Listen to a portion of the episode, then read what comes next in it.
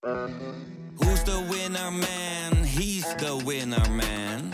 Is hij miljonair? Geen idee, maar nou en.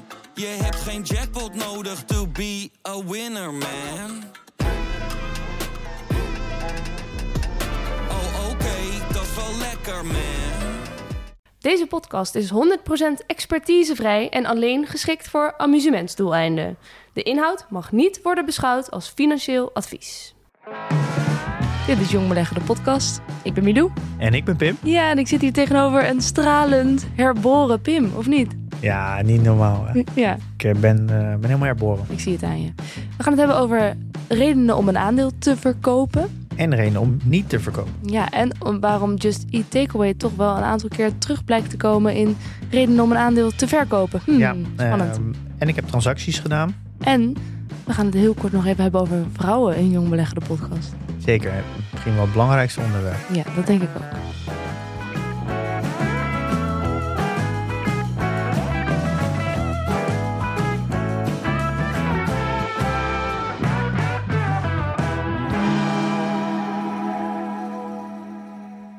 Ja, hij is er weer. Zo, we zijn weer terug. Ja. Je hebt niet stilgezeten. Nee, nee, zeker niet. Ik heb vooral eh, genoten.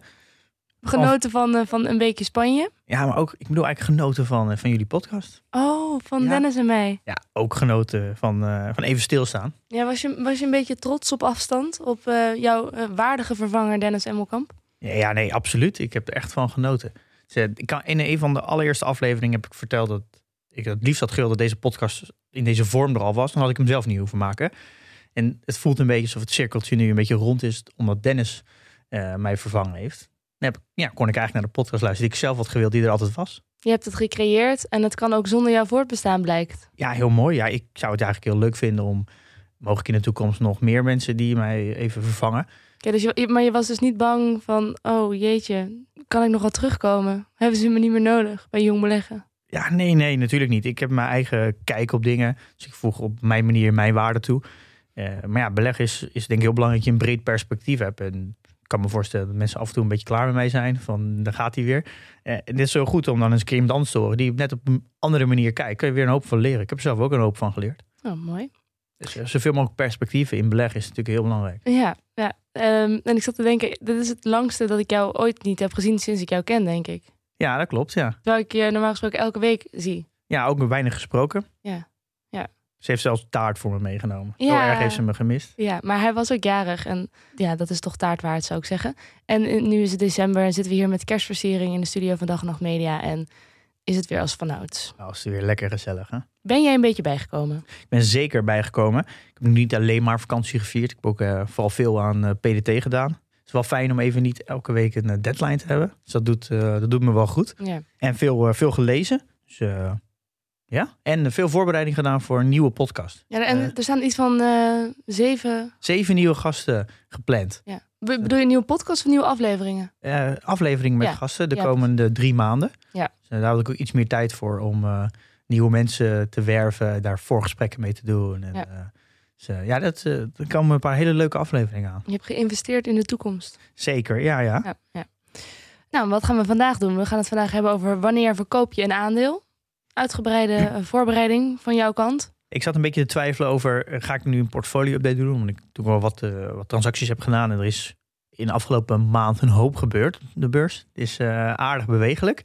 Het is altijd zo, als jij weggaat, dan zakt de beurs in. Ja, het is, ik ben echt flink heen en weer geschommeld. Dus dacht ik, ja, dat zou wel heel mooi zijn. Maar ik denk dat voor deze week past heel goed. Wanneer verkoop je nou een aandeel? De, de afgelopen tijd zijn sommige verschillen heel groot geworden. Vooral technologieaandelen zijn soms wel 30, 40 procent naar beneden gaan. Ik heb ook twee aandelen in mijn portefeuille die eh eigenlijk ruim eh, min 40. Welke waren dat? Just Eat en Alibaba. Mhm. Eh, het is natuurlijk een, eigenlijk wel een heel interessant onderwerp. Wanneer verkoop je nou? We hebben natuurlijk eigenlijk alleen maar gehad over... ja, wanneer koop je een aandeel? Hoe koop je een aandeel? En ik denk dat dit wel toepasselijk is nu de beurzen hard naar beneden gaan. Op sommige, in sommige sectoren. Ja, wat is nou een goede reden om te verkopen? Ja, dus je hebt twintig redenen uitgekristalliseerd, op een rijtje gezet. Ja, nou, ik denk als ik lang had gezeten had ik er nog veel meer kunnen bedenken. Ja. Ik, eh, we gaan ze op volgorde doen van hoe, waarvan ik denk dat het de belangrijkste reden is. Oké. Dus, eh, en ik heb ook nog even een kort lijstje gemaakt met de redenen om niet te verkopen. Ja, want die zijn er natuurlijk ook. Die zijn er ook. Oké, nou, Laten we dan bij de belangrijkste beginnen, nummer één. Ja, de belangrijkste is denk ik dat je analyse niet klopt. Of niet meer klopt. Je hebt verkeerde aannames gemaakt of je hebt bepaalde connecties gelegd die niet kloppen. Uh, of je bent misschien uh, te, te, rooskleurig geweest in, in bepaalde inschattingen. Of je hebt bepaalde projecties gedaan op, op hoe een sector ontwikkelt en dat valt tegen. Mm -hmm. uh, dus ik denk dat het allerbelangrijkste is. Dat als de analyse niet meer klopt, dat is gewoon een hele goede reden om te verkopen. Wat zijn dan bijvoorbeeld onderdelen van die analyse waar je naar zou kunnen kijken? Um, ik denk, ja, je kan verkopen bijvoorbeeld als het management de executiekracht niet heeft. En ik denk dat dat vooral met dat kleinere bedrijven die nog hard groeien. Uh, dan zie je vooral founder-led bedrijven die, dus die founder die is dan heel goed in het bedrijf starten en een gat in de markt vinden. Mhm. Maar het kan zijn dat hij uiteindelijk niet goed genoeg is om het bedrijf te leiden. Om het er echt uit te voeren. Ja, het is misschien het is dan meer een, een ondernemer dan een manager. Dus die, die, die, die vertaalslag die hij moet maken, dat, dat lukt hem dan niet. Dus die executiekracht ontbreekt. Dat is heel moeilijk van tevoren inschatten. Daar kom je Mhm. pas achter als je, als je, ja, als je het ervaart. Eh, dus dat kan eigenlijk een hele goede reden zijn. Eh, de moot is minder sterk dan gedacht. Eh, Maar dat, dan heb je gewoon een foute analyse gedaan. Ja, maar daar gaat het ook over. Fout in je analyse. Ja, oké, maar ik dacht dingen waar je gaandeweg Ja, achter komt. Ja, maar soms moet een moot natuurlijk, en vooral in nieuwe sectoren. eh, ik denk dat een mooi voorbeeld is, denk de food delivery. Eh, dat is denk ik als je nou, in Just Eat had belegd in 2019, is de industrie in twee jaar tijd extreem veranderd. Dus de, de moot is denk ik, als je vanuit 2019 kijkt, sterker voor Just Eat dan dat het nu is. Oh, ja. Eh, dus het kan ook zijn dat de omgeving verandert. ja. Eh, en dat het blijkt dat eigenlijk de moot minder sterk is dan gedacht. Ja. Ehm, ik omdat ook natuurlijk mensen veranderen, eh, samenleving, de nieuwe dynamieken veranderen, waardoor ook blijkt dat ja, als gedrag verandert, kan een moot ook minder in één keer minder sterk zijn. Het bedrijf wordt gedisrupt, is ook een hele goede manier. Dus het kan zijn dat er een, een nieuwe speler opkomt die het totaal anders doet. En dat je eigenlijk al de eerste signalen krijgt van hé, hey, dit is zo anders. En als je een beetje een soort van first principle thinking gaat doen, van nou, oké, als je naar de basisbeginselen kijkt, zie je gewoon dat dit eigenlijk veel beter is. ja. Eh, dus dan is het gewoon, kan je een soort van doorprojecteren, dan gaat het een keer, eh, gaat het een keer ophouden. ja. Dus disruptie is een hele belangrijke. Er negatieve juridische uitspraken zijn. Ehm, nou, bijvoorbeeld, ik denk Philips is een hele mooie. Die zit natuurlijk nu in een, eh, in een aantal rechtszaken verwikkeld. Met dat uh, slaapapneu-apparaten waar mogelijk eh, kankerverwekkende stoffen in zitten. Oh, daar zijn we even langs mij heen gegaan. Ehm, ja, dat kan je natuurlijk niet meenemen in je analyse. Dat kan in één keer naar boven komen. Dus ik Ja. denk, dat is zeker een reden om te verkopen. Het merk verslechtert. Dus de, ja, je hebt een inschatting gemaakt hoe sterk het merk is. Maar dat blijkt toch niet zo goed te zijn. Je kan denken, nou, een merk is natuurlijk een eh, competitief voordeel. De brand, bijvoorbeeld Coca-Cola, McDonald's. Maar het kan zijn dat die, ja, dat, het, dat die toch niet zo sterk is dan je dacht. Ja. Ehm, ja, precies. het concurrent, concurrentielandschap verandert. Ehm, dus Dat kan- heeft met die moot te maken. ja, ook wel een beetje met dat er gewoon meer eh, concurrentie bij komt. Of dat eh, het, het een beetje verschuift. Ik denk weer food delivery is dat. En nu hebben we in één keer dat die 10 minuten bezorging. Of is het? Ja, 10 minuten bezorging. Ja, Dus het concurrentielandschap is gewoon aan het veranderen. ja. Ja, als je dat in eerste instantie niet was. En je hebt dat ook dus niet mee kunnen nemen in je analyse. Kan het zeker een reden zijn om een aandeel te verkopen. Ehm, of als het management koers of strategie wijzigt. eh, dan klopt je analyse natuurlijk ook niet meer. Eh, Nee. Dus dan kan het ook een reden zijn om, eh, denk bijvoorbeeld AT&T. Er is nu een koerswijziging dat ze HBO samen met Discovery gaan, gaan samenvoegen. Voor mij in 2022, volgend jaar. Mhm. Dat is zo een structurele koerswijziging. Dat kan bijvoorbeeld ook met Ahold zijn. Ahold gaat bol.com eruit zetten. Ja, als jij in Ahold belegt en je vindt, ja, bol.com is echt een versterking voor Ahold. eh, en ook voor alle andere bedrijven zoals Gallego en Ethos. Dat ze ook de kennis van bol.com ook... eh, eh, daardoor kunnen ze makkelijk goede mensen aantrekken in technologie. En die kunnen ze dus inzetten ook in Amerika, waar ze 60% van de omzet halen. Dus ik zie die, ik zie die combinatie, dat zit in mijn analyse. En als ze dus bol.com gaan afstoten, er komt misschien wel meer de waarde uit. Maar dan zie ik wel de, dat Ahold verzwakt. En dat kan dus ook een reden zijn voor jou. eh, om, juist, om juist uit te stappen. Want ja. Ja. er is een strategiewijziging die niet paste. Die er nog niet was toen je een analyse maakte. Ja, oké. Dus dit Ja. zijn eh, even zeven punten die eh, onderdeel vormen van eh, één reden om Ja, je kan te een, verkopen. De analyse klopt niet meer. Ja, je kan natuurlijk zo lang maken als je Ja. zelf wil. Maar in de basis is het, ik denk dat, je, dat ik daar zelf veel kritischer op moet zijn. Dat je een goede analyse moet maken. Daar, ook wat, daar, daar moet je het ook eigenlijk ook opschrijven. En als er gaandeweg je bevolgt dat bedrijf en er veranderen dingen. Dat je dan ja, prima afscheid kan nemen. Ja. Eh, er zijn zoveel andere bedrijven waar je wel in kan beleggen. Ja. Of je moet echt bewust je analyse aanpassen. Ja. En ik denk dat daar voor mij nog, eh, ja, dat het daar nog niet goed genoeg vind. Er zijn best wel wat bedrijven in mijn portfolio die ondertussen best wel zijn veranderd vanaf het moment dat ik ze kocht. Helemaal als je ze langer bezit. Ja. Eh, nou, sommige bedrijven die bezit ik nu al eh, bijna twee jaar. Dus dat is best lang, als je ziet mijn beleggingsperiode. Eh, dus ja, er is een, kan dan best wel een hoop veranderd Ja, zijn. Dus je moet op zijn minst heroverwegen. Ja. Ja, oké. Ehm, de tweede. Ja, opportunity kosten. Ja, dat is natuurlijk eigenlijk een, een hele makkelijke als je ergens anders meer upside ziet. Ja, dat is natuurlijk een hele goede reden om, eh, om dan een aandeel te verkopen. Hoeft niet per se zijn dat het bedrijf slecht is. Maar als jij ergens anders betere kansen ziet, ja, dan is dat natuurlijk altijd een goede reden. Eh, ik denk hoe kleiner je portefeuille is. Dus als je bijvoorbeeld 10 aandelen hebt, dan is de kans dat je natuurlijk ergens anders een, een opportunity spot die beter is, is natuurlijk aanzienlijk. Ja, Eh, dat is altijd een goede reden. de opportunist ehm, mentaliteit. Ja. ja. Nummer drie. Ehm, ja, en het boek Houdkundige Onregelmatigheden.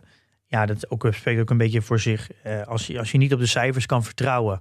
Nou, ik denk dat Ahold in 2003 natuurlijk de, de jaarrekeningfraude of boekhoudfraude.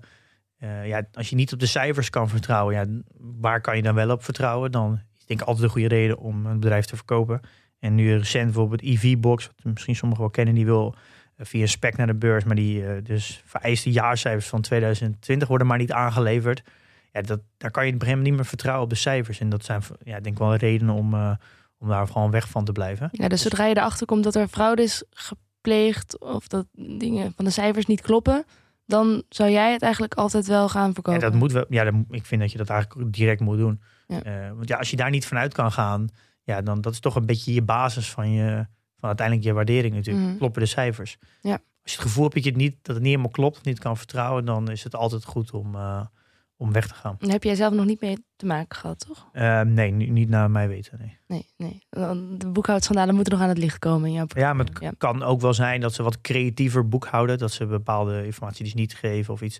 Daar kan ik niet heel concreet in zijn, maar ik denk dat, dat als je het gevoel hebt dat je het niet helemaal kan vertrouwen, moet je sowieso weg zijn. Oké. Punt 4. Ja, cultuurverslechtering. Dat is denk ik vooral bij bedrijven die minder kapitaalintensief zijn en die dus automatisch leunen op personeel, waar dus eigenlijk de hefboom zit op, op hoofden van mensen. Nou, dan zie je natuurlijk al snel in de technologiehoek te denken. Nou, gaming is ook een mooi voorbeeld. Is dat de, de, de mensen die die game maken, er zit natuurlijk een extreme hefboom op die mensen, op de ingenieurs die dat maken.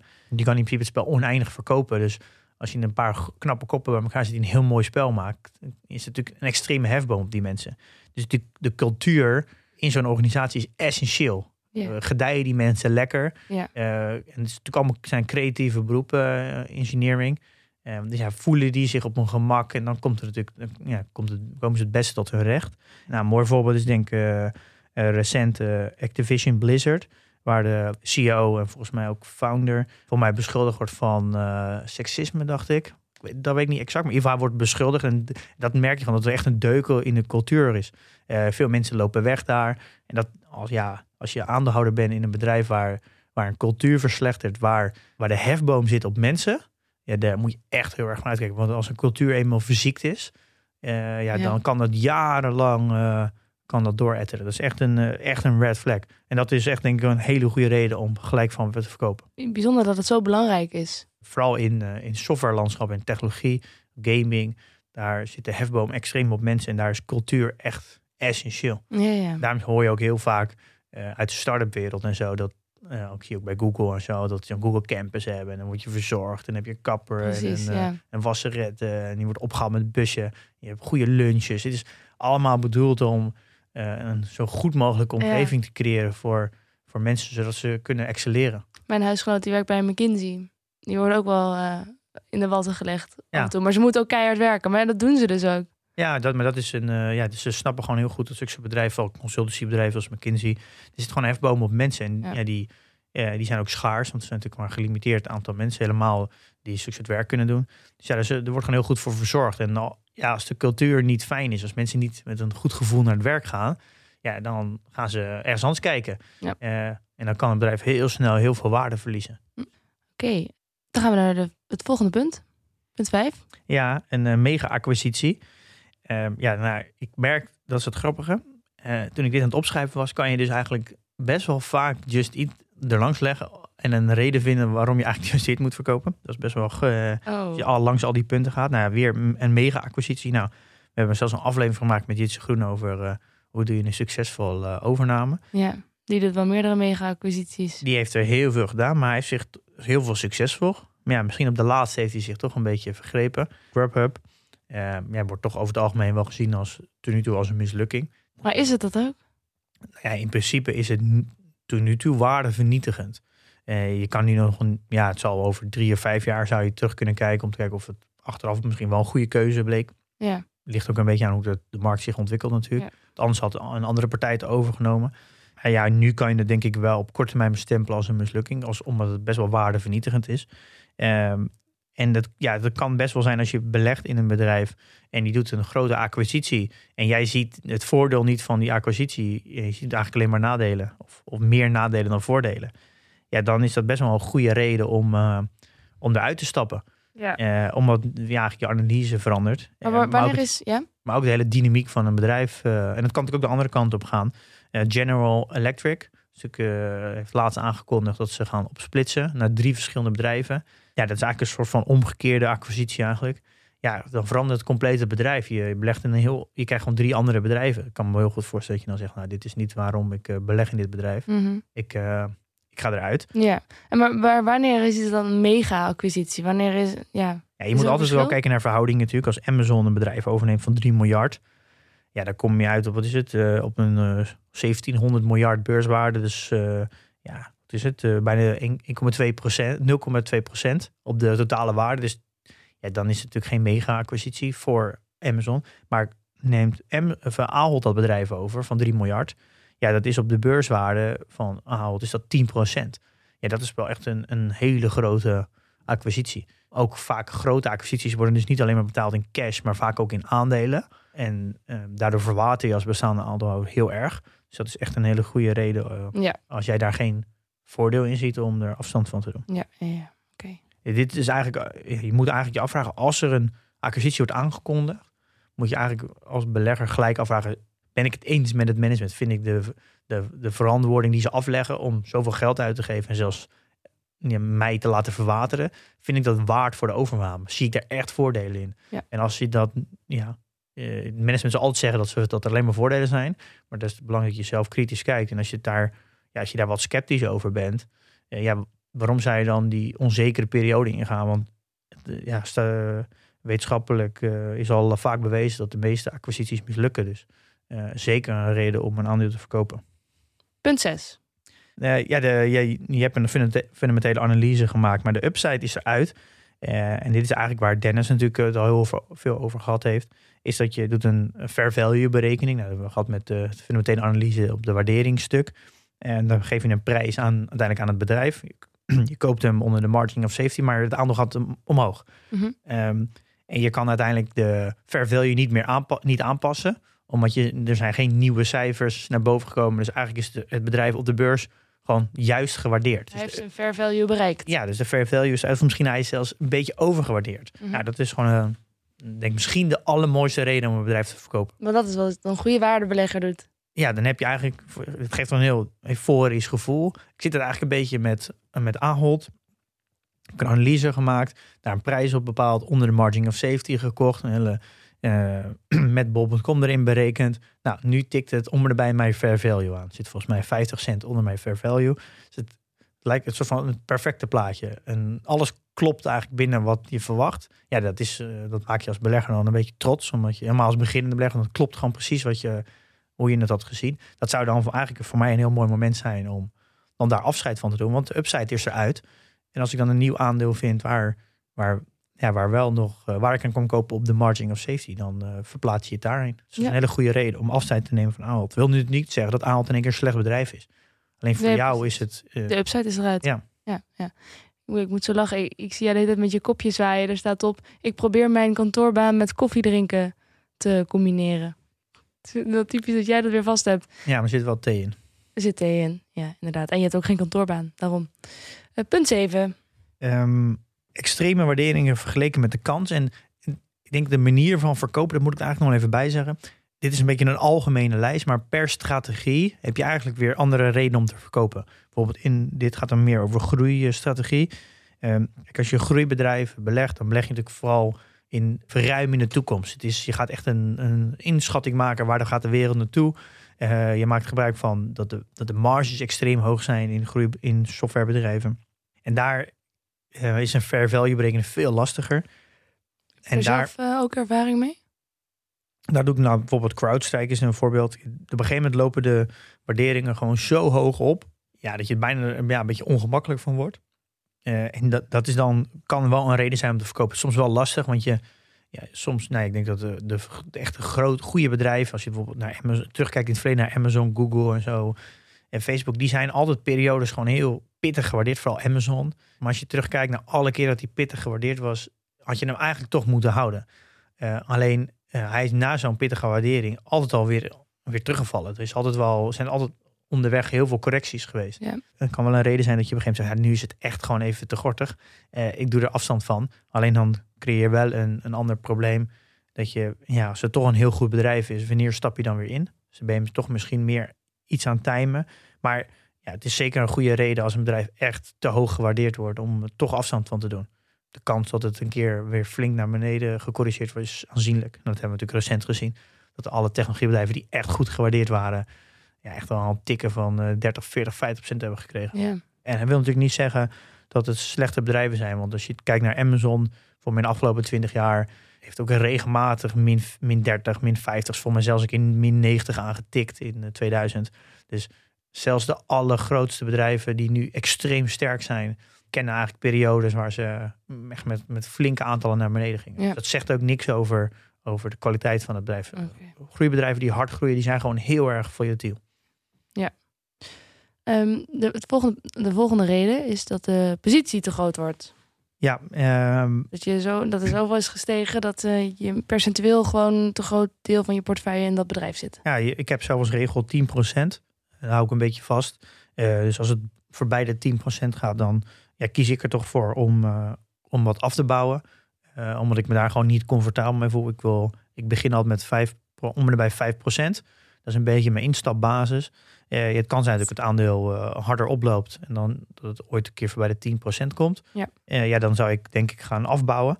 Ik zal ongetwijfeld wel een, een uitzondering, niet zozeer een uitzondering, maar ik zal er anders naar kijken als een defensiever bedrijf zoals Ahold voorbij de 10% gaat. Daar voel ik me iets comfortabeler bij dan als bijvoorbeeld een, een CrowdStrike of een Nvidia door de 10% heen gaat. Die zal ik dan eerder al wat afromen dan een wat defensief hebben, omdat ik gewoon de beweeglijkheid veel groter is. Ja, ja. Ik wil dan ja, die grote swings in mijn portfolio uh, wil ik dan iets, voor iets verlagen. Ja, oké. Dus het is wel een beetje maatwerk. Uh, bij het beoordelen van of die positie nou veel te groot is, is het natuurlijk afhankelijk van hoe volatiel Ja, dat is ook je persoonlijke voorkeur. Maar dat is zeker een reden om te verkopen. Oké. Okay. Uh, Volgende. Ja, negen, je verliest interesse in het bedrijf. ik denk dat dit, ja, daar wordt eigenlijk niet zoveel over gesproken. Maar ik merk dat zelf heel erg. Dat, en ik heb bijvoorbeeld die Shell in mijn portfolio. Mm -hmm. ik, heb, ik merk dat ik ik vind het gewoon niet leuk om te volgen. Uh, als ik zou moeten kiezen tussen, of ja, als je het echt wil volgen en je wil aan earnings calls kijken, dan ja, Shell is het laatste waar ik zin in heb. Dus dat is, uh, ja, ik merk toch wel als je het toch aan individuele aandelen doet, is het toch wel heel belangrijk of je nog enigszins interesse in het bedrijf hebt. Want je gaat automatisch het toch minder volgen, minder aandachtig naar kijken, minder ja. overlezen. Dus je volgt het minder goed en je weet er minder van, maar het maakt het hele beleggen ook gewoon een stukje minder leuk natuurlijk. Ja, dus, en het is ook gevaarlijker, want je, je, de negatieve signalen die zie je dan ook te laat. Ja. Uh, dus als je gewoon interesse verliest in het bedrijf, is het, het is echt een hele goede reden om te verkopen. Dan hoeft het nog steeds een, kan het steeds een hartstikke goed bedrijf zijn, maar dat is ook een stukje zelfbescherming, denk ik, op, op lange termijn. Weg ermee. Dus dat kan gewoon prima, prima. Heb jij nou nog Shell? Ik heb nog Shell, ja. Maar moet je dan er niet even eruit gooien? Uh, dat, nou ja, dat, dat gaat ongetwijfeld een keer gebeuren. Het zijn redenen, geen regels die we doornemen. Nee, uh, het gaat zeker wel een keer gebeuren. Maar ik, ik moet er ook een alternatief voor hebben. Ja. Uh, en die zijn ook op dit moment heel makkelijk uit je mouw te schudden. Mm. Nee, oké. Okay. Eh, volgende, nummer 10. Ja, het bedrijf wordt overgenomen. Um, dus komt een bod op het bedrijf. En nou, dan, wordt, dan wordt uiteindelijk iets van 95% geworven volgens mij. kunnen de, uh, de bestaande aandelen dat aanbieden aan de, aan de, de potentiële koper voor, voor een prijs die er dan vaak uh, met 20, 30 procent boven wordt geboden. Als daar ook wordt ingestemd. Maar dat hele proces van een aandeel, er is een koper in de markt, dat komt ook in het nieuws. Uh, en dat het daadwerkelijk echt van de beurs gehaald is. En jij, die aandelen worden echt, ja, die aandelen worden gewoon ingetrokken, omdat het, de notering verdwijnt. Daar zit vaak een hele lange periode tussen. Dus als een uh, vaak als er wordt aangekondigd dat er een, een, potentiële koper is, schiet het aandeel vaak gelijk omhoog naar, het, naar ongeveer het bod. Dat kan ook een hele goede reden zijn dat je denkt, nou oké, ik verkoop het gelijk. Ik, misschien kan het nog een paar procent omhoog of komt nog een ander bod. Yeah. Uh, maar vaak kan je ook zeggen, ik pak gewoon uh, pak de winst, ik ga er vandoor. Uh, want het, of het verlies. Ja, ligt natuurlijk aan uh, de kans heel groot dat iedereen winst maakt, want anders wordt het pot niet geaccepteerd. Okay. Maar het kan wel zo zijn. Maar vaak als je te lang blijft zitten, dan krijg je het eigenlijk nog steeds je geld, maar dan zit je het geld wel een tijd opgesloten. Want een bedrijf wat, wat onder bod ligt of waar het bod geaccepteerd is, ja, gebeurt natuurlijk niks meer. Dus dat kan best wel een lange periode okay. dat je geld eigenlijk soort van dood is. Dus ja. kan ook wel een goede reden zijn dat je zegt, oké, ik wist het niet. Dus het, het, het, plan hoeft er maar te zijn en ze weten dat het gaat gebeuren. En het geld zit gewoon opgesloten, er gebeurt niks met de koers. Nou ja, als, het, als er gewoon een heel duidelijke koper is die een, een officieel bod heeft en dat is geaccepteerd door alle aandeelhouders, mm -hmm. dan ja, gaat het ook voor dat bedrag gaat het bedrijf van de beurs gehaald worden. Ja. Uh, en dan gaat diegene proberen 95% te vergaren. En dan kan niet volledig. En dan moeten de andere 5% het ook een soort van inleveren voor die prijs dat gaat, duurt gewoon, gaat nog gewoon tijd overheen. Ja, Dus de kans dat die koers dan nog gaat veranderen, ja, dat is, uh, ja, dat is er eigenlijk bij niet. Want ja, waarom zou iemand nog dat aandeel kopen als het weet dat het van de beurs afgehaald wordt? Uh, ja. Dus kan ook gewoon een hele goede reden zijn. Ja, oké. We zijn op de helft. Punt 11. Um, ehm, een impactvolle wijziging in de wet. Nou, krijgen we weer uh, Just Eat. Um, als voorbeeld, de 15% fee cap in Amerika geeft toch die industrie toch een, uh, ja, een beperking. Leg even uit. De, in Amerika, of, ja, of vooral specifiek New York, en dan ook gaan ze bezig in, in heel New York, hebben ze tijdens corona een, een maximale fee van 15% op de delivery food orders gedaan. Dus ze, ze mogen als platform niet meer rekenen. Ja. Omdat alle restaurants dicht waren, toen hebben ze dat gecapt.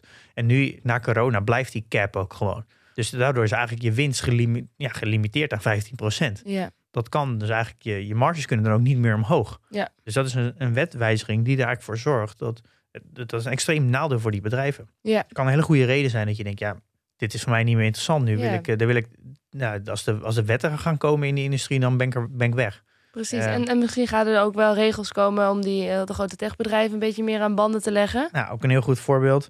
Als dat echt komt, ja, dan wijzigt de wet. En dan wordt het, kunnen heel veel businessmodellen minder interessant zijn. Nou, we hebben de gig workers nu. De Europese Unie is bezig om uh, al die flexwerkers van die uh, ja, van Uber en die delivery, uh, food delivery bezorgers. de zogenaamde ZZP'ers. Ja, die worden, moeten allemaal in dienst genomen worden. Ja. Nou, weer een wetswijziging kan, heeft, dus, kan heel veel invloed hebben op. Ja, de ene bedrijf zal er, kan, kan ervan profiteren, de andere bedrijf kan er juist van verliezen. Dus ja, dat kan zeker een reden zijn om te verkopen. Ja. En misschien nog wel een heel mooi voorbeeld, die is echt heel concreet. In Amerika heb je van die brokers zoals Robinhood. Mm Nou, het is gratis handelen eigenlijk. En ze verdienen payment for order flow. Nu is de SEC bezig om dat aan banden te leggen. Dat, je dus, dat het verdienmodel van brokers transparanter moet zijn. Dat je dus niet meer zomaar gratis mag handelen en dat je dan aan de achterkant mag verdienen. Je moet uiteindelijk in belang zijn van je klant. Ja, als dat uiteindelijk doorheen komt, dan valt, stort gewoon het hele verdienmodel in van, van Robinhood. Ja, ja, dat, als, kijk, dat hangt nu in de lucht. En dat, ja, dat de koers de, die reageert daar natuurlijk gelijk op. Ja. Maar dat is dus ja, dat hele verdienmodel. Dus je hele analyse die je hebt gemaakt, die, sta, die houdt eigenlijk niet meer. Die, die, ja, die kan je eigenlijk nergens meer aan vasthangen, want de wet wijzigt. Ja. Dus een, ja, wetwijziging is toch wel. Kan heel veel invloed hebben. Ja, vooral in technologie. Je merkt toch, en je hebt het in, in China gezien, die, daar worden wetten ook in één keer eh, heel snel gemaakt. Dat kan, kan heel veel invloed hebben op je belegging. Zeker een goede reden om, uh, om een uh, aandeel weg te doen. Om een aandeel te verkopen. Um, de twaalfde reden. Management, dus bijvoorbeeld de CEO of CFO of grote aandeelhouders, en verkopen aandelen. Ja, dat is natuurlijk ook altijd een teken van hmm, waarom zouden ze dat doen? Ja, ja, als er iemand veel weet, dan zijn zij het wel. Ja. Uh, en als zij aandelen verkopen, dan moet je altijd wel even achter je oren kropen van uh, waarom. Ja. Uh, altijd naar de verhouding kijken. hoeveel stukken verkopen ze dan? Te waarde van wat? Hoe is dat ja. de verhouding met de salaris? Hoe is dat in verhouding met hoeveel totaal uh, vermogen zit in het bedrijf. Eh, dus ze moeten, ze moeten wel voldoende skin in de game houden. En nou, als je merkt dat dat toch niet helemaal is, eh, is zeker een reden dat jij zegt, ja, als zij verkopen, dan ben ik ook weg. Ja, goed om even in de gaten te houden. Ja. Hoeft niet altijd zo te zijn hoor. Bijvoorbeeld de CFO van Alphen heeft ook flink verkocht, voor maar bijna alles. Maar het aandeel zat ondertussen, eh, nou, volgens mij, eh, echt tientallen procenten hoger. Dus Hmm, hoeft niet altijd zo te zijn, maar het is in ieder geval een reden om zeker te verkopen. Oké. Ehm, 13. Eh, je wil geld voor je persoonlijke leven. Je moet altijd beleggen met geld dat je kan missen natuurlijk. Dus het is niet de meest sterke eh, reden, denk ik. Maar ja, ik kan me wel iets bij voorstellen als je een portefeuille hebt en het, het gaat hartstikke goed. We zitten, in het anderhalf jaar gaan we alleen maar omhoog. En je, je zegt, nou ja, ik, eh, Ik wil een zeilboot. ja, ik wil een zeilboot of eh, ik wil graag een vakantie naar een safari in Kenia. Mhm. Wat een droom geweest. En ja, ik verkoop een aandeel omdat het zo anderhalf jaar zo goed is gaan. Ja, zeker moet je reden. wel eh, je compounding eh dingen ervoor op. Ja, je stopt het compounding effect. Eh, leuk leven is, heeft een prijs. Hè? Ja, does. Eh, Oké, ja, dus je wil geld voor je persoonlijke leven. is natuurlijk ook een reden om een, om een aandeel te verkopen. Ja. Ehm, en de volgende? Het risicoprofiel van het bedrijf verandert. Nou ja, krijgen we eigenlijk weer Just Eat als voorbeeld. Just Eat die was in, denk ik, 2018, 19 langzaam richting winstgevendheid aan het gaan. Hoge marges, want het had bijna alleen maar eh marktplaatsorders. Nou, je hebt natuurlijk bijna geen risico. Iemand plaatst een order, je zet het door naar het restaurant je pakt een fee. Eh, geen kosten, dus bijna, ja, bijna nul kosten. Mhm. natuurlijk eh, een mooie marge business. Eh, en toen kwam in één keer in 2020, 2021 eh, kwamen alle concurrenten gingen allemaal bezorgen. Met bezorgen. En toen moest in één keer Just Eat dat ook doen. Dus nou, nu zijn ze gigantische bezorgfloats aan het opzetten. Nou, marges gaan naar beneden. Je hebt een hoge kostenbasis. Je hebt personeel. Dus het hele risicoprofiel van het aandeel verandert. Het verandert van een hoge marge business met weinig risico, potentieel veel winst, naar een ja, complexere organisatie met, met, met mogelijk kleinere marges op lange termijn. Ja, Eh, ja, dat is een verschuiving van het risicoprofiel. Wat echt een heel, ja, voor jou als belegger een hele goede reden is. Dat je zegt, ja, dit past niet meer bij mij. Eh, doei. ja wat je eigenlijk ook een beetje bij Shell ziet dan. Nou ja, Shell is ook een goed voorbeeld. Shell Want gaat die gaan eh, van de vieze olie naar de... Ja, gaan we met z'n allen naar de duurzame energie. En Ja, we gaan van olie en gas, wat vrij stabiel is, vrij goed te voorspellen is, denk ik voor de meesten, naar een vrij onzekere periode voor Shell, waar ze naar ja, duurzame energie gaan. Waar we dus niet weten of dat Shell dat succesvol gaat doen, we niet weten of daar dezelfde marges op zitten. Eh, het is allemaal onwijs onzeker. Dus eh, het risicoprofiel van Shell verandert. En je weet ook niet of ze. Je kan ook wel zeggen, ja, ze gaan misschien ook CO2 belasten. Nou, dat, de kans is nu groter dan vijf jaar geleden, denk ik. Want toen was het veel minder ter sprake. Dus ja, het risicoprofiel kan veranderen van een bedrijf. En dat kan zijn dat je denkt, nou, dat past gewoon niet meer bij mij. Is echt gewoon, vind ik, een, een extreem goede reden om te zeggen, eh, ja, daar doe ik gewoon afstand van. Ik heb nu gewoon meer kennis. Ik zie dingen veranderen en dat, eh, ja, dat doe ik dan weg. puntje 15. Eh, Ja, misschien ook. Je hebt geen idee wat het bedrijf doet. Is eigenlijk een reden dat je het nooit moet kopen. Maar vooral beginnende beleggers, daar hoor ik natuurlijk zelf ook bij. Ja, je, je weet niet alles in één keer. Dus je zal altijd bedrijven kopen waar je gewoon heel, heel veel van niet van weet. En gaandeweg wordt, je steeds beter als belegger. Dus je, je weet gewoon, je leert ook veel meer je circle of competence kennen. Je leert ook wat je niet weet. Ja, Eh, dus ja, als je een bedrijf niet voldoende begrijpt, en dan kom je misschien ook gaandeweg meer achter, omdat je andere bedrijven die je wel beter begrijpt. een soort een, bedrijf als een boek dat je alleen op de kaft hebt beoordeeld. Maar er Ja. aan de weg achter komt. Ja, daar moet je ook niet, elkaar niet voor schamen als je beginnende belegger. bent. Dat, dat gebeurt gewoon. Dat is ook onderdeel van leren. Ik heb ook bedrijven in mijn portefeuille die ik meer beter begrijp dan anderen. Het is gewoon echt een prima reden om te zeggen, ja, doe ik gewoon, dan begin ik gewoon weg. Ja. En, eh, gewoon een hele goede reden. No moet, je ook niet, moet je ook niet moeilijk over doen. Ehm, dan de reden nummer 16. En ja, je eigen risicoprofiel is veranderd. Eh, het hoeft niet Mhm. alleen van het bedrijf, maar kan ook van jezelf zijn. Eh, het kan natuurlijk twee kanten op gaan. Je kan veel defensiever. Nou, bijvoorbeeld meer je beleggingshorizon is gehaald. Dus dan word je wat defensiever. Dus je, je risicoprofiel verandert voor jezelf. Ja, Maar het kan ook de andere kant op gaan. Dat je wat meer kennis op gedaan hebt. Ik ben dus vrij defensief. jij. Ik ben defensief begonnen met dividendaandelen. Ja. Eh, En nu, en nu heb je meer eh, groeiachtige aandelen. ja, omdat ik het wat meer kennis op gedaan. Ik snap veel beter wat het risico is van groeiaandelen. Eh, ja, dus mijn risicoprofiel is wat veranderd. Daardoor heb ik natuurlijk afscheid genomen van best wel veel hele defensieve bedrijven. En natuurlijk ook, uh, ik heb Ja. in het verleden natuurlijk heel veel dividendaandelen gehad die, die ik nu niet meer, niet meer heb. Ja, ja, ja, dus je bent er wat riskanter op geworden. Dat is dan reden om afscheid te nemen. Van die defensieve aandelen. Soms kan ja, het of zijn. niet zozeer riskanter, dat ik, ik begrijp gewoon veel beter de dynamiek van bepaalde type aandelen. Dus Ja. Je kan zeggen, je risicoprofiel is veranderd. Ja, riskanter klinkt te, de- te negatief inderdaad. Je risicoprofiel is veranderd. Ehm, Oké. Ja, en daar je Maar dat is ook een beetje je beleggingsstrategie. ja, dat is een beetje de verlengde ervan. Je beleggingsstrategie is gewijzigd. Eh, nou, voor mij is dat is een beetje hetzelfde eigenlijk als je risicoprofiel. Eh, kan je, die kan je eigenlijk wel samenvoegen. Ik ben van dividend en een klein beetje groei nu naar meer value. eh, GARP en, en, en nog steeds groei. Dus Ja. ik ben gewoon anders. Ik ga anders beleggen nu. Ik Ja. kijk anders naar beleggen dan ik hiervoor deed, dan twee jaar geleden. Ja, dan je beleggingsstrategie wijzigt. Ja, is ook een goede reden om gewoon afscheid te nemen van aandelen. En ik merk ook als je beginnende belegger bent, dan ja, je, zit soms ook een beetje met legacy in je portefeuille. Daar zit ik dus ook mee. En dat irriteert soms heel erg. Dat je Mhm. nog wat legacy hebt, omdat je gewoon nu veel meer kennis hebt, nieuwe inzichten.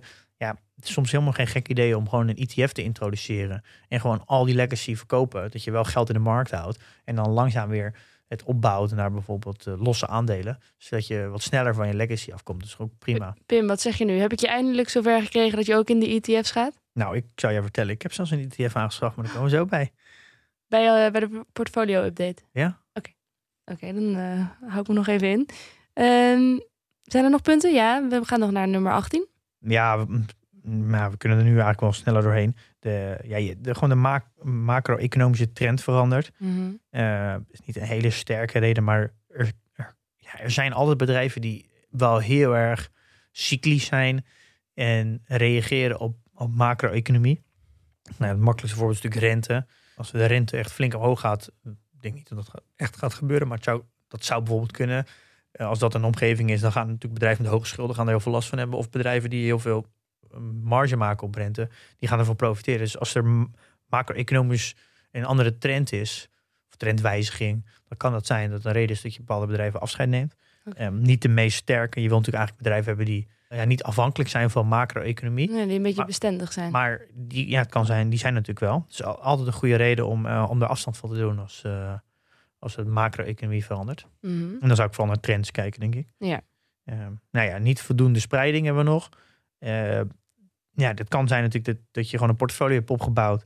En je had tijdens de aanschaf van je, het opbouwen van je portfolio, had je nooit inzicht. Nou, ik denk dat dat voor heel veel mensen best wel gebeurt. Want bij alle brokers, die geven helemaal geen inzicht. Dus ja, ik denk dat heel veel mensen echt in de mist zeilen. Nou ja, dat weten we gelijk wie er geen PDT-gebruiker is. Eh, maar dat kan natuurlijk. En ja, als je dan in één keer wel inzicht hebt, dan kan het zijn dat je denkt, oh, ik zit toch eigenlijk wel een beetje scheef. Omdat je dan in één keer wel PDT-gebruiker bent bijvoorbeeld. Eh, of je het Ja. zelf in Excel, dat kan natuurlijk ook. Ja. Eh, maar ja, dan kan het best wel zijn dat je bepaalde aandelen verkoopt, omdat je toch merkt dat je iets meer moet spreiden. Ja. Ja. Ja, en dan hebben we nog de beleggingshorizon, die wordt, eh, wordt korter. Dan ga je ook eh, aandelen verkopen, omdat je, je gaat richting, richting eh, bijvoorbeeld je pensioen of iets. Eh, dat is voor veel luisteraars nog niet echt een. eh, nee, maar dat is ook, ook een goede reden om een aandeel weg te doen. Ja, ja. Eh, Dat was de laatste. nou, laten we daarbij houden, ja. Ah, 20 redenen. En nou eh, komen we eigenlijk bij de belangrijkste. eh, misschien ook, ja, ook wel belangrijk eigenlijk. eh, wat geen reden is om te verkopen. En Mhm. Dat is eigenlijk ook een beetje ac- wel actueel. Stijgende beurskoers en een dalende beurskoers Oh, dat is inderdaad wel een beetje van de afgelopen tijd, ja. is geen reden om een aandeel te verkopen. Nee. Om puur gebaseerd op dat een koers omhoog gaat. Nee, dat is geen reden. Nee. Ik denk dat het Zet heel, het uit je hoofd. ik denk dat het heel belangrijk is en ik denk dat het toch, toch wel vaak gebeurt. Ja, want Eh, dat is emotie. Ja, Maar emotie is ook geen reden om. eh, nee, dus eigenlijk Oh. emotie, angst, impulsiviteit, allemaal geen reden. Ehm, dus eigenlijk, ja, dat is gewoon geen reden. Ik snap dat dat soms wel Ja. gebeurt, Ja. maar ik denk dat het altijd een, eh, een foute keuze is. Kijk dan naar die reden erboven, die 20 die we net hebben opgenoemd. Dat zijn allemaal, vind ik, eh, goede redenen, maar een beurskoers naar boven en beneden niet. Wat wel een goede reden is om te verkopen, is als je buurman vindt dat het moet. Ehm, dat is dus ook geen goede reden. Nee. Eh, je tante, een beleggingsmagazine, YouTube, een podcast. Als wij dat vertellen, ook niet. Nee. Allemaal geen goede reden om een, een aandeel te verkopen. Ik, je hoort toch best nog wel vaak... eh, oh, het, het aandeel is 30% omhoog gegaan. Nu verkoop ik het. Pak ik mijn winst. Dit is geen goede reden om te verkopen. Nee. Eh, een algehele beurscorrectie. ook geen reden om te verkopen. Dat je je portfolio benchmarkt tegen een index en merkt dat je bijvoorbeeld underperformt. Oh ja. Geen reden om te verkopen. Nee. Je moet nooit jezelf op, eh, op een soort van functioneringsgesprek zetten op, in een één moment. Eh, pak het een periode van vijf jaar of tien jaar. Liefst een hele complete economische cycle. De verkiezing van een president? Ook niet. Eh, dus eigenlijk de macro-economische trend veranderen. Wat ik net zei als reden van wel, is ook gelijk een reden van niet. Mhm. En eh, is gewoon geen reden om daar ook gelijk op te handelen. Eh er moet dan echt een hele duidelijke aanleiding zijn. Maar gewoon op dat de rente structureel, of de rente nu in één keer omhoog gaat om zomaar te verkopen, is geen goede reden. Bewegelijkheid op de markten, ook geen reden. Bewegelijkheid is niet negatief. Kan je ook omzetten in, in, eh, in iets positiefs. Zeker op de korte termijn. Eh, dat is wel heel erg interessant. Eh, nou ja, juist op de korte termijn kan het nadelig zijn. Ja, Want het maar- en weer. Maar op lange termijn Ja. heeft dat niet zoveel effect. Kan zelfs ook in je voordeel gebruiken. eh, omdat je daardoor meer instapmomenten creëert. Van de bedrijven die je, heel, die je toch al hebt. Ehm, ja, en ik denk ook gebeurtenissen in de samenleving. Zoals een bestorming van eh, de Capitool. Nou ja, corona, Evergrande. Eigenlijk allemaal geen reden om aandelen te verkopen. Nee. Eh, dus eigenlijk, de, als je het heel snel ziet, is dat gewoon alles waar je elke dag mee te maken hebt. Waar je al die prikkels die je elke dag krijgt, van uit allerlei plekken, van podcast, YouTube, kranten. ja, Iedereen die, die tegen je zegt eh, waar het naartoe gaat. iedereen wil je laten Allemaal verkopen. ruis. Ja. En eigenlijk het enige, eigenlijk de reden om iets te verkopen is gewoon puur eigenlijk allemaal fundamenteel onderbouwd. Ja. Ehm, en dat je het je aan jezelf kan uitleggen. Precies. En hoe zit het trouwens met ETF's? Wanneer verkoop je een ETF? Ja, goede vraag. Ik Ik denk aandelen. Ik denk een goed gespreide ETF nooit. Dus Nee. zolang je eh, je beleggingshorizon nog niet hebt gehaald. Bijvoorbeeld de eh, MSCI World of de S&P 500. Eh, Ja, Oké, maar eentje die op een heel specifiek thema maar- zit. Ja. ja. ETF's kunnen ook heel geconcentreerd zijn. Ja. Neem bijvoorbeeld de, de cybersecurity of de clean energy. Dat is zo'n geconcentreerde ETF. Wat zo in een specifieke sector zit. Soms maar met 50 bedrijven. Ja, dan kan je heel veel redenen bedenken om wel te verkopen. Ja. Daar kan ook een overwaardering in zitten. Ja. Dat kan, daar kan ook eh, groter dan 5% of 10% van je portefeuille zijn. Waardoor je te geconcentreerd zit. Daar, zijn eigenlijk, daar kan je heel veel redenen die we net hebben opgenomen ook op een thema-ETF leggen. Ehm, dus ja, er zijn bij ETF's ook zeker voldoende redenen om te verkopen. Oh, dus ik zou daar wel voor mijn Sustainable Future of Foods ETF wel een beetje dat eigenlijk toch in de gaten ook moeten houden. Ja, nee, zeker. Want het is een heel geconcentreerde ETF. Ja. Stel, stel je dat groeit 200%. En dat wordt op een gegeven moment 15 tot 20% van jouw portefeuille.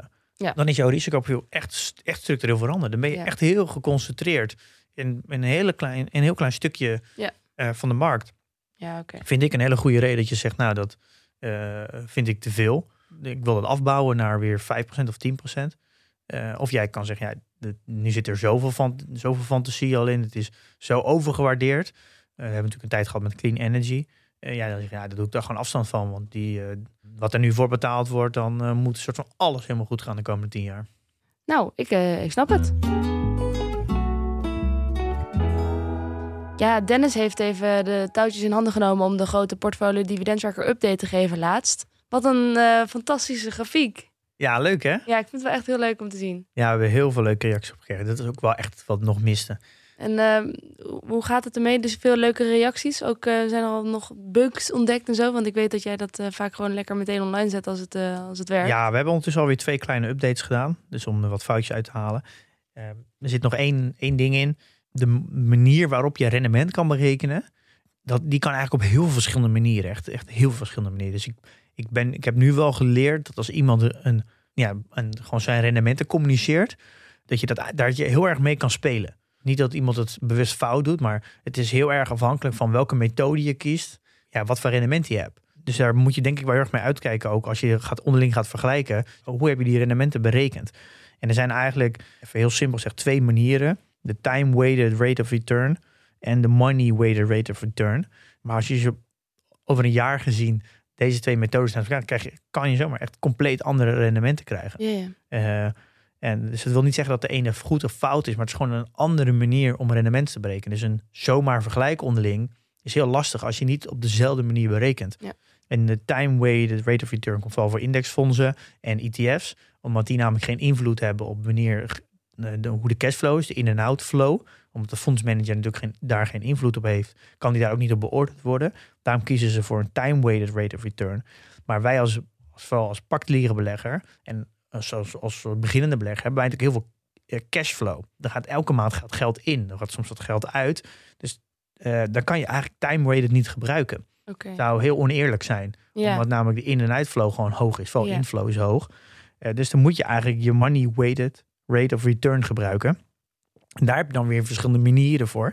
Dus we hebben gekeken naar de Investment Performance Council. En die heeft de Global Investment Performance Standards gedefinieerd. Dat is een Amerikaanse organisatie. heeft wereldwijd eigenlijk iedereen erbij aangesloten. Dat dit de, dat zijn er van tevoren gedefinieerd hoe je rendementsberekening moet doen. Zodat de wereld, de hele wereld op dezelfde manier de rendementen communiceren. Dus alle fondsen en zo en ETF's. Eh, en daar staat dus ook de methode in Modified Dietz Method. Jezus, ben ik blij dat ik niet in jouw schoenen sta. Ja, nou, een heel lang verhaal. Die gaan we dus implementeren. Heel veel onderzoek naar gedaan de afgelopen vier weken.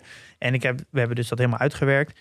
We gaan dus een, een officieel geaccepteerde standaard eh, implementeren in PDT. Fantastisch. Dus ja, we we worden straks, als je alles correct invoert, dan krijg je dus gewoon een, een, een rendementsberekening. Een, ja, er komt er wat uit. Wat gewoon volgens de internationale standaarden is, waar ook alle andere fondsen en zo mee communiceren. En ook wel een mooi voorbeeld is dat be- jouw portfolio benchmarken tegen een, bijvoorbeeld een index. Omdat namelijk een ETF, bijvoorbeeld of een index is eh, time-weighted. En je eigen portfolio heeft cashflow, dus is money-weighted. Dus je kan ze eigenlijk niet met elkaar Ah, vergelijken. Ja. Dus om een eerlijke benchmark te maken, moet je dus eigenlijk een ETF of een index ook money weighted maken. Want je kan dan is het money weighted met money weighted vergelijken. Ja, ja. dan moet je- peren. Ja, dan moet je dus eigenlijk je eigen inflow van cash eh, simuleren in een index. En dan kan je op die manier ook die index money weighted maken. En dan kan je een eerlijke vergelijking maken. Dus dat is wel goed om te weten. Dus als je, je kan eigenlijk zelf alleen maar als particulier belegger money weighted doen. Dus als je dan jezelf vergelijkt met een index, eh dus krijgen we straks natuurlijk in januari, krijgen we allemaal de resultaten van alle index. Kan je eigenlijk niet goed met elkaar vergelijken. Dus het is wel goed om te weten als je die vergelijking maakt, dat het wel een beetje appels met peren is. Check. Ehm, en ja, je gelooft het misschien niet, maar er komen nog steeds altijd nieuwe vrienden van de show bij. En die willen we allemaal heel erg bedanken. Ja, zeker. Zegt, eh, ja, het is gewoon fantastisch dat ze elke keer weer eh, met grote getalen binnenkomen. Ja. En eh, En blijven. het leuke is ook in de, in de community, er komt natuurlijk gewoon nieuwe mensen binnen. En die gaan ook, voegen ook weer nieuwe dingen toe. Je ziet een soort van, ja, elke keer weer nieuwe mensen opstaan die heel veel kennis delen. Hoeveel mensen zitten er nu in de community? Oeh, goede vraag. Ik denk iets, iets over de 5000, denk ik. Ja. Weet het niet exact. Gezellig.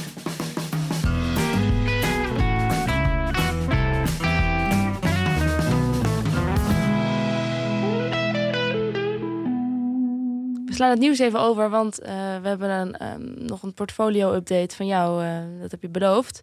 Want er zijn eh, flink wat transacties gepleegd. Ja, we hebben een- volgende week een gast en de week daarna ga ik een hele aflevering over mijn portfolio update maken. Dus daar ga ik wa- wat dieper op in. Mhm. Ehm, ik heb vier transacties, nou vier posities gesloten. Unilever, Walt Disney, CrowdStrike en Baidu. Wow. Daar is mijn vakantie.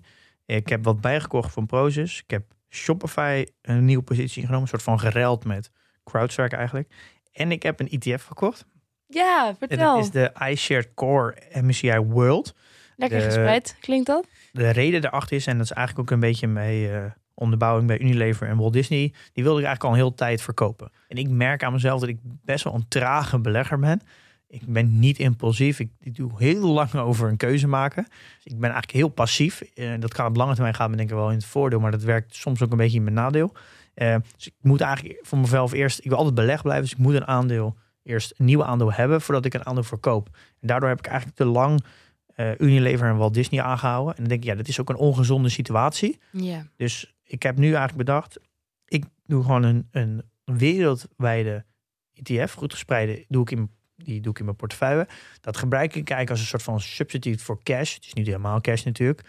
Eh, daar, als ik eens een aandeel graag wil verkopen, een van die 20 redenen die ik eh, hiervoor heb genoemd, kan ik het gewoon gelijk verkopen, in die ETF stoppen. En heb ik, geef ik mezelf iets meer de tijd om een nieuw aandeel te vinden. En als ik een nieuw aandeel heb gevonden, dan haal ik het weer uit de ETF, stop ik het in dat aandeel. En zo ben je de hele tijd gewoon belegd. Zo ben ik altijd belegd. Ja. Eh, want dat wil ik heel graag. Ik wil gewoon constant belegd blijven. En ik wil niet een, eh, ik wil geen grote cashpositie houden. Want ik, ja, Ja. ik leg al elke maand in. Dus een hele de cashpositie vind ik dan niet Eh, ja, vind ik eigenlijk overdreven. Nou, Ehm, wat een slimme oplossing. Ehm, dan kan je natuurlijk afvragen waarom heb ik nou niet de S&P gedaan? Nou, die heb ik wel voor mijn zoon.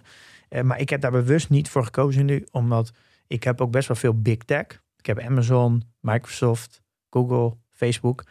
Eh, en die zitten natuurlijk ook eh, best wel zwaar in de S&P. Eh, en daarvoor heb ik ervoor gekozen om een meer gespreide ETF te nemen, dat mijn exposure naar tech dus ook is, mi- ja, minder heftig is dan Ja. dan heb ik er iets meer controle op. Dat is, dat is de reden. Ja. Ehm, als ik volledig een ETF zou beleggen, dat doe ik dus van zo'n, zou ik denk ik wel de S&P 500 doen. Nou, uitstekend. Ik kan het alleen maar aanraden. ehm, ik ga denk ik volgende keer wat meer in op, ik heb het wel op de website geplaatst, dan leg ik uit de keuzes die ik heb gemaakt. Ja, dus je- alles wat je net zegt, wat je hebt verkocht en wat je hebt gekocht, dat ga je uitleggen over twee weken in die grote Ja, portfolio. je kan nu alvast lezen op de website. Ja. Ehm, daar heb ik nu geen tijd voor. Ga ik over twee weken, gaan we er echt een keer helemaal doorheen. Ik, eh, Ja. eigenlijk moet ik, even, moet eigenlijk, ik moet toch even heel kort iets over Just Eat zeggen. Oké. En Ja, want het denk waren ik. allemaal redenen om het te verkopen, hoorde ik net al voorbij komen. Misschien moeten we iets over zeggen nog. Ja, doe maar. Ik denk dat heel veel beleggers hebben die. Vooral uh,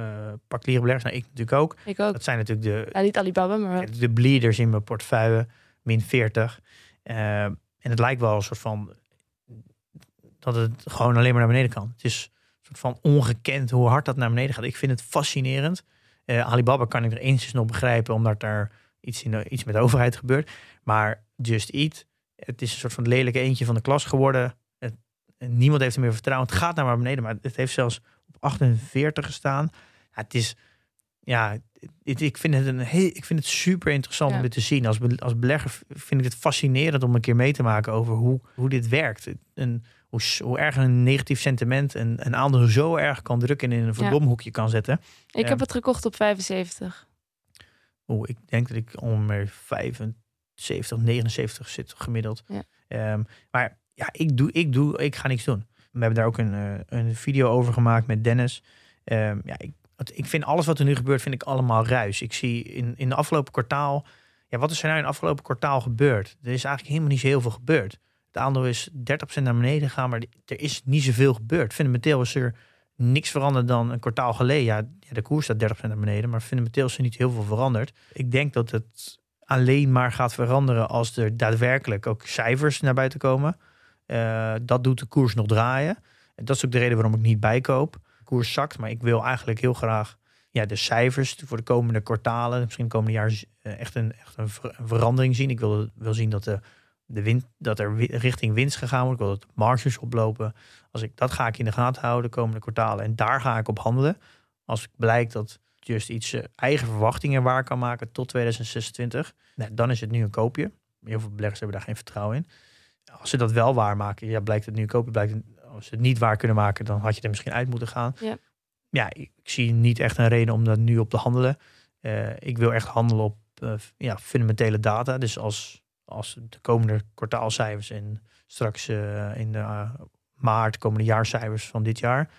eh, als daar blijkt dat ze totaal die verwachtingen niet waar kunnen maken. Dus een omzetgroei van 15% en die margeverbetering niet waar gaan maken. Ja, dan heb je fundamenteel een reden om de afstand van te doen. Maar alles, we hebben net echt omdat de koers zakt. Dat is geen verkopen reden. is geen reden.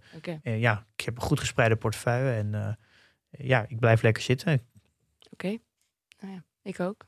Uh, portfolio waarde, Pim? Uh, de waarde is nu 261,300. Het is wel grappig. Ik ben eigenlijk in die vier weken van het laagste punt 251,800 en naar 272.000. Dat is dus gewoon een, een verschil van 20.000 in vier weken tijd heen en weer gegaan. Zonder bij te leggen. Ja. Dat is echt wel een, uh, ja, vind ik best wel grote schommelingen. Ja. Schommelingen van 8% uh, in een maand tijd. Het is echt een bewegelijk maandje. Ja, ik heb ook geschommeld. Ik weet niet hoeveel procent precies, maar um, ik heb nu een totale waarde van 8.290 kan je dus heel goed in PDT nu zien. Hè? Wat uh, ja. kan je filteren op afgelopen maand. Ja. Dan kan je zien wat je, ja, hoeveel procent je naar beneden of omhoog bent gegaan. Ja. En welke aandelen de afgelopen maand of, of een, een, kwartaal of maar week wat je selecteert. Wat de performance zijn van specifieke aandelen in je portefeuille. Ja, nou, ik zal straks even een nieuwe CSV uh, importeren. Er zijn nieuwe transacties gedaan aan deze kant. Goed. Uh, we hebben nog een hele leuke review gekregen van Chaggerende en dan een hoop medeklinkers. Uh, zij geeft vier sterren van de vijf. Hey Pim en Milou, mijn vader, 50, en ik, 18, luisteren graag naar jullie podcast. We luisteren al sinds het begin, ik vanuit mijn studentenkamer en hij vanuit het kantoor. Wanneer we elkaar in het weekend zien, bespreken we de podcast en genieten we gezellig nog even na van de opgedane kennis. Toch heb ik een verbeterpunt. Het is me namelijk opgevallen dat er voor de podcast nog nooit een vrouw te gast is gevraagd. Dit vind ik vreemd, aangezien er zoveel vrouwen zijn die de luisteraar heel veel kunnen leren over beleggen. Ik ga ervan uit dat jullie dit niet expres zo hebben gearrangeerd, maar toch, wat meer feminine input zal de podcast naar een hoger niveau tillen. Een nog hoger niveau. Extra complimenten aan Milou. Je productietalent is naar mijn mening nog steeds ondergewaardeerd. Namens mij en mijn vader ontzettend bedankt voor jullie inzet. En ik kijk uit naar de eerste vrouwelijke gast op jullie show. Nou, bedankt voor de complimenten. Um, steek ik in mijn zak, hè? Ja, nou moet je ook zeker doen. Ja, uh, nou, geweldig natuurlijk. Uh, geweldig dat ze samen de podcast luisteren. Ja, vind ik ook heel leuk. Heel nou, lief. Ja, ik hoop dat op een dag ook met mijn zoon te doen. Dus ik vind ik uh, dat ja, mooi om te horen. Uh, en ik ben natuurlijk volledig eens met de feedback, complimenten en opbouwende kritiek. Mm -hmm. als eerste natuurlijk, jij bent een geweldig talent. Dankjewel. Uh, en een hele stabiele kracht. Nou, we hebben gezien met de periode met Dennis dat, dat jij dat mooi gedragen hebt. Daar kan ik het alleen maar mee eens zijn. Gratie. Dus dat mag inderdaad, je mag wel vaker in het zonnetje gezet worden. Mm. En over meer vrouwen. Dat is genoeg hoor. Ja, ja meer vrouwen, daar hebben we nieuws over, heb hem? Nou, kijk, het is niet aan een dovermans oren gericht. Ik heb in, in de afgelopen vier weken twee vrouwen geregeld voor de podcast. De derde komt misschien aan, staat in potlood. dus in januari komen er twee vrouwen. Ja. En, en misschien een derde. Dus dat gaat zeker gebeuren. Ik ben het volledig mee eens. Het is wel het is pittig om vrouwen te vinden in deze industrie. Uh, dus het is niet bewust gegaan dat we geen vrouwen hadden, maar het, is zo gelopen. Maar nu heb ik wat bewuster vrouwen gezocht en uh, het is gelukt. Kun je een recensie denk je achteraf veranderen van vier naar vijf sterren? Met ja. voortschrijdend inzicht? Dat zou kunnen. Dus, maar dan zou ik even wachten dat er ook daadwerkelijk vrouwen zijn. Ja, ja, precies. Dan vind ik wel dat het van vier naar vijf moet. En je moet de huid niet verkopen voor de beer geschoten is. Ja. Precies. Oké, okay, nou we gaan ons best doen. Bedankt voor de leuke review. Um, volgende week hebben we een gast.